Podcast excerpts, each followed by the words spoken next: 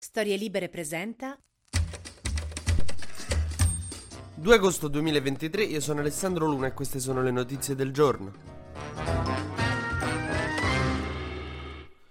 Il governo sta un po' andando nel caos per questa questione del PNRR, perché diciamo che abbiamo lasciato per strada 16 miliardi di euro. E il povero ministro Fitto, insomma, sta là che cerca di gestire questi fondi, anche se appunto non, non, sembra essere la sua cosa. Cioè, essere ministri è fighissimo quando tipo fai il giuramento, stringi la mano a Mattarella, ti fanno la foto di gruppo, poi ti iniziano tutti a scrivere complimentoni. Però devi stare attento a che ministero ti capita. Perché ce ne sono alcuni molto rilassanti e alcuni molto impegnativi. A Fitto ne è capitato uno molto impegnativo. Immaginate immaginate che, che, che rodimento che gli può avvenire quando in Consiglio dei Ministri lui ha passato tutta la giornata a cercare di capire come svoltare sti fondi complicatissimi del PNRR e gli arriva Salvini tutto abbronzato che ha appena giocato tutto il giorno con la palitta e il secchiello in spiaggia a fare ponti di sabbia e ha deciso che sul ponte sullo stretto di Messina ci dovranno passare anche le biglie. Ecco, Finto sta impazzito dietro a sto PNRR che vabbè che un politico può fare tutto però non sembra la sua materia. È come se a scuola a un certo punto la prof di matematica che io ho smesso di ascoltare fare quando faceva le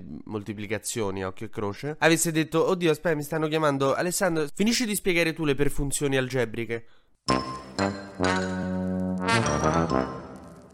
Ecco, di buono c'è che il governo è riuscito a sbloccare la terza rata del PNRR, quindi ci arriveranno sti soldi da Bruxelles. Ci hanno approvato anche la modifica alla quarta rata, quindi insomma un po' meno robe, però i soldi arrivano uguale. Però l'Itchline giustamente dice dopo dieci mesi ci sono soltanto progetti stralciati. No, ci stanno anche dei progetti che sono andati in porto, però sono veramente tanti quelli stralciati. Restiamo un secondo sull'economia, poi ho finito, eh. Però il PIL italiano ha avuto una battuta d'arresto, insomma non sta andando come come volevamo che andasse, ha un po' rallentato, però in compenso c'è più lavoro. Quindi notizie buone e notizie cattive. Il governo è rimasto, è rimasto un po' male per questo fatto che il PIL non ha viaggiato quanto sperava, però adesso sono arrivati questi nuovi dati dell'Istat che dicono che ci sono 82.000 nuovi occupati e quindi siamo generalmente contenti. Io per niente, perché 82.000 eh, occupati in più significa 82.000 persone in più che la mattina alle 8 si mettono in strada per andare al lavoro e mi bloccano il traffico. Io sogno un paese con un tasso di disoccupazione altissimo, così la mattina mattina si via, si scorre.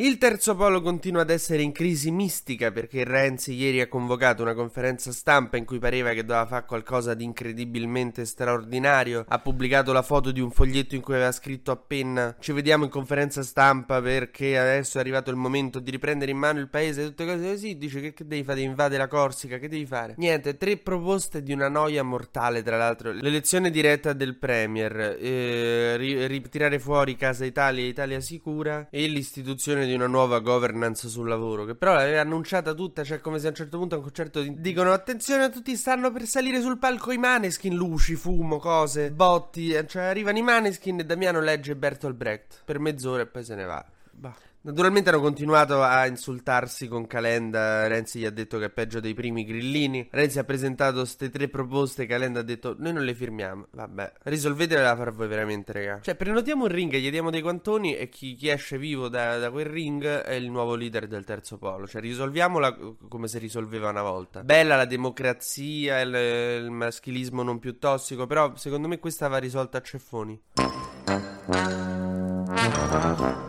Facciamo il breve consueto giro sugli esteri perché continuano ad arrivare droni su Mosca, naturalmente dagli ucraini, anche se non è ufficiale. E per due volte hanno colpito il distretto economico diciamo dove ci sono anche dei ministeri molto importanti Moskva City. In particolare un grattacielo che ospita i ministeri di industria e commercio sviluppo economico e sviluppo digitale. I russi si sono arrabbiati un sacco Peskov ha detto prenderemo contromisure una cosa inaccettabile ma chi gliel'ha data agli ucraini questa idea di bombardare le città? Guarda se lo becchiamo. Mentre Donald Trump è stato incriminato per l'assalto al congresso del 6 gennaio gennaio, non so se ve lo ricordate, quando quei tizi vestiti buffi sono entrati nel, insomma, Capitol Hill, il Campidoglio, il palazzo della democrazia americana, dopo le elezioni in cui aveva vinto Biden, ma che Trump diceva che in realtà erano state rubate. Ecco, per questi fatti che lui non ha mh, ostacolato, ma anzi incitato, è stato incriminato, andrà a processo, mo ce n'ha tre di processi. Quello della pornostar Stormy Daniels che aveva pagato per non parlare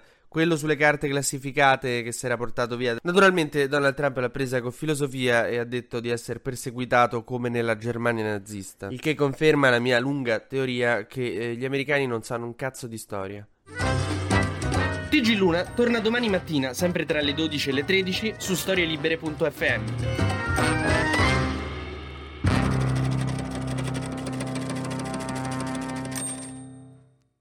Una produzione storielibere.fm di Gianandrea Cerone e Rossana De Michele. Coordinamento editoriale Guido Guenci.